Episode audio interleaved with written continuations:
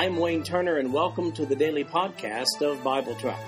I've developed Bible Track to be both a commentary and a daily Bible reading schedule. These podcasts cover the text and commentary, which may be found at www.bibletrack.org. So, for those who have a busy schedule but do have time to listen to the Bible being read, this podcast is for you. At the end of one year, you will have gone completely through the Bible. Today we're reading Proverbs chapters 7, 8, and 9. This is the New King James Version of the podcast. The King James Version is also available. Now, up through chapter 9, as I mentioned earlier, uh, that's just an introduction to the book of Proverbs. The actual Proverbs begin in chapter 10. The theme of Proverbs chapter 7 is stay away from that loose woman. Verse 1. My son, keep my words and treasure my commands within you. Keep my commands and live, and my law is the apple of your eye. Bind them on your fingers, write them on the tablet of your heart. Say to wisdom, You are my sister, and call understanding your nearest kin, that they may keep you from the immoral woman, from the seductress who flatters with her words. For at the window of my house I looked through my lattice and saw among the simple, I perceived among the youths, a young man devoid of understanding passing along the street near her corner, and he took the path to her house in the twilight, in the evening, in the black and dark night. And there a woman met him, eh, with the attire of a harlot and a crafty heart. She was loud and rebellious. Her feet would not stay at home. At times she was outside, at times in the open square, lurking at every corner. So she caught him and kissed him. With an impudent face she said to him, I have peace offerings with me Today I have paid my vows, so I came out to meet you, diligently to seek your face, and I have found you. I have spread my bed with tapestry, colored coverings of Egyptian linen. I have perfumed my bed with myrrh, aloes, and cinnamon. Come, let us take our fill of love until morning. Let us delight ourselves with love, for my husband is not at home. He has gone on a long journey. He has taken a bag of money with him, and will come home on the appointed day. With her enticing speech, she caused him to yield. With her flattering lips, she seduced him. Immediately he went after her, as an ox goes to the slaughter, or as a fool to the correction of the stocks, till an arrow struck his liver, as a bird hastens to the snare. He did not know it would cost his life. Now therefore listen to me, my children, pay attention to the words of my mouth. Do not let your heart turn aside to her ways. Do not stray into her paths for she has cast down many wounded, and all who were slain by her were strong men. Her house is the way to hell, descending to the chambers of death. Well, this chapter starts out with a strong admonition to keep the commandments of these words. Notice the poetic yet intense way this admonition is made in verse 2 when it says, Keep my commandments and live, and my law is the apple of your eye. The Hebrew word for apple here is a reference to the pupil of one's eye. That's how focused one is to be on the words being imparted here. Verse 3 emphasizes the same degree of focus when it says this Bind them on your fingers, write them on the tablet of your heart. It appears that Solomon may have been alluding to Deuteronomy chapter 6, verse 8 with that verse. That verse in Deuteronomy says, You shall bind them as a sign on your hand and they shall be as frontlets between your eyes. That verse, by the way, is part of the passage that forms what is called the Jewish Shema. The Shema is an integral part of the observant Jew's life. So, what is this principle that Solomon is so adamant about passing on? Well, here it is stay away from the loose woman. We see in verse 19 that he's referring to a woman who prowls the streets while her husband is out of town. She entices men to commit adultery with her, Solomon even explains her system of enticement in this writing from having viewed her tactics from his window. Whoa! Solomon really had a good view of the street from his house, didn't he? It's interesting that her tactics are quite deceptive to the foolish man, as it says she caught him and kissed him in verse 13. But then in verse 14, she informs him that she has just come from the temple where she's made her peace offerings according to Leviticus chapter 7, verses 11 through 36. And when you're returning from having made a peace offering, you're going to have some pretty nice cuts of meat with you. Just read the passage and you'll see what I'm talking about in Leviticus chapter 7. Hmm, an evening of fine food and romance with a gal who's just made her peace offerings before God. One big problem, though, that the foolish man is willing to overlook at this point, and that's this she's married and she's cheating on her husband. Finally, in the strongest words that Solomon could muster up, he warns of the consequences when one succumbs to her enticements in verses 26 and 27. Here's what he says For she has cast down many wounded, and all who were slain by her were strong men. Her house is the way to hell, descending to the chambers of death. In chapter 8, we once again, as we have previously seen, we see wisdom personified. Verse 1 Does not wisdom cry out and understanding lift up her voice? She takes her stand on the top of the high hill, beside the way where the paths meet.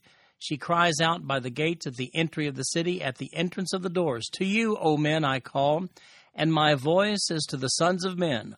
O you simple ones, understand prudence, and you fools, be of an understanding heart. Listen, for I will speak of excellent things, and from the opening of my lips will come right things. For my mouth will speak truth, wickedness is an abomination to my lips. All the words of my youth are with righteousness, nothing crooked or perverse is in them. They are all plain to him who understands, and right to those who find knowledge. Receive my instruction and not silver, and knowledge rather than choice gold. For wisdom is better than rubies, and all the things one may desire cannot be compared with her. I, wisdom, dwell with prudence, and find out knowledge and discretion. The fear of the Lord is to hate evil, pride and arrogance, and the evil way, and the perverse mouth I hate. Counsel is mine, and sound wisdom. I am understanding, I have strength. By me kings reign, and rulers decree justice. By me princes rule, and nobles, all the judges of the earth. I love those who love me, and those who seek me diligently will find me.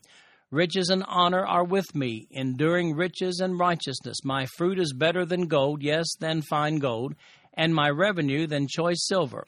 I traverse the way of righteousness in the midst of the paths of justice that I may cause those who love me to inherit wealth, that I may fill their treasuries.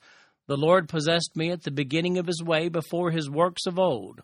I have been established from everlasting, from the beginning, before there was ever an earth. When there were no depths, I was brought forth. When there were no fountains abounding with water, before the mountains were settled, before the hills, I was brought forth. While as yet he had not made the earth or the fields or the primal dust of the world, when he prepared the heavens, I was there. When he drew a circle on the face of the deep. When he established the clouds above. When he strengthened the fountains of the deep. When he assigned to the sea its limits, so that the waters would not transgress his command. When he marked out the foundations of the earth. Then I was beside him as a master craftsman. And I was daily his delight, rejoicing always before him rejoicing in his inhabited world, and my delight was with the sons of men. Now therefore listen to me, my children, for blessed are those who keep my ways, hear instruction, and be wise, and do not disdain it. Blessed is the man who listens to me, watching daily at my gates, waiting at the post of my doors. For whoever finds me finds life, and obtains favor from the Lord. But he who sins against me wrongs his own soul, and those who hate me love death. Now, this is an interesting chapter where wisdom takes on the personal attributes, well, really, the personal attributes of God. It's similar to Proverbs chapter 1, verses 24 through 33, where wisdom was there, also personified. As a matter of fact, as you read this chapter, you may forget that God is not being described here, but rather personified wisdom. So keep in mind, as you read this, this is wisdom talking. This is not God talking. Interestingly enough, the Hebrew word for wisdom used in this chapter is chokhmah. It's a noun in the feminine gender. Great lessons are contained, but you must understand that the pronoun I used here refers to a personified wisdom, and it is not a reference to God Himself. Now, with all that being said, let's look at a few of the oft misunderstood verses in Proverbs chapter 8. For instance, verses 15 to 16 say this by me kings reign and rulers decree justice. By me princes rule and nobles and all the judges of the earth. The me of both verses is a reference to wisdom and not God. Verse 23 says, I have been established from everlasting, from the beginning, before there was ever an earth. Now, many have taken verses 22 to 31 out of context, and they forget that the I is really wisdom here, and they've tried to make these verses prophetic, inasmuch as they teach that they are looking to the Messiah. They are not references to the Messiah, but the eternal aspect of God's wisdom instead. In chapter 9, we have a call to wise living. The first six verses. Verse 1 Wisdom has built her house, she has hewn out her seven pillars, she has slaughtered her meat, she has mixed her wine, she has also furnished her table. She has sent out her maidens. She cries out from the highest places of the city. Whoever is simple, let him turn in here. As for him who lacks understanding, she says to him, Come, eat of my bread and drink of the wine I have mixed, forsaking foolishness, and live, and go in the way of understanding. Now, here again in these six verses, wisdom is personified in the feminine gender. Wisdom is seen here as one calling men to follow her wisdom while forsaking foolishness. What about the scorner in verses 7 through 12? Let's read those verses. He who corrects a scoffer gets shame for himself, and he who rebukes a wicked man only harms himself.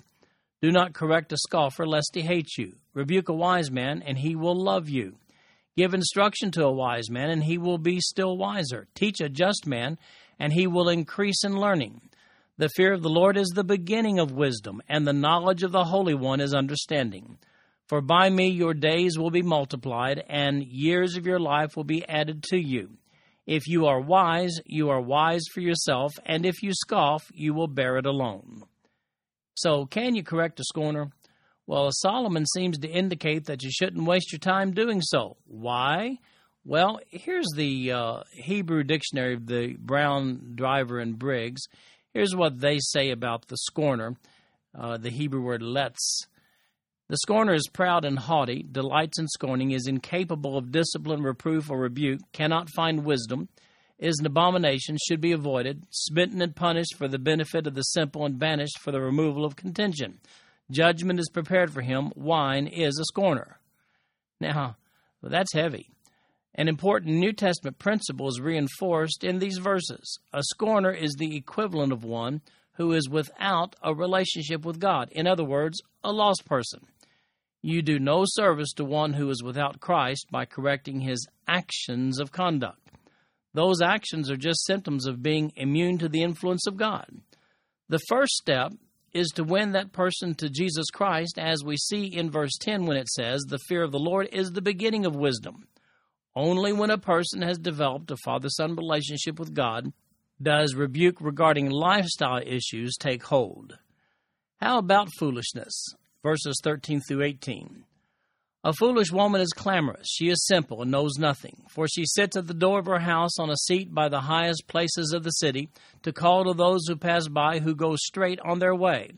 Whoever is simple, let him turn in here. And as for him who lacks understanding, she says to him, Stolen water is sweet, and bread eaten in secret is pleasant. But he does not know that the dead are there, that her guests are in the depths of hell. Well, just as this chapter started out with a female personification of wisdom, these last six verses of the chapter do the same thing, but this time with foolishness. While it appears to be a reference to a woman who is foolish, the Hebrew structure used here is probably best understood to be foolishness personified as a woman, and by the way, a pretty bold woman whose influence can just wipe you out. So to recap, Solomon here personifies wisdom as a woman in verses 1 through 6, and then he does the very same thing with foolishness in verses 13 through 18. This concludes our podcast for today. I'm Wayne Turner, and if you'd like to read along with our commentary online, go to www.bibletrack.org. Thank you for listening in today. The background music for these podcasts is an original composition written by the music director of Fayette Bible Church, Paul Walker.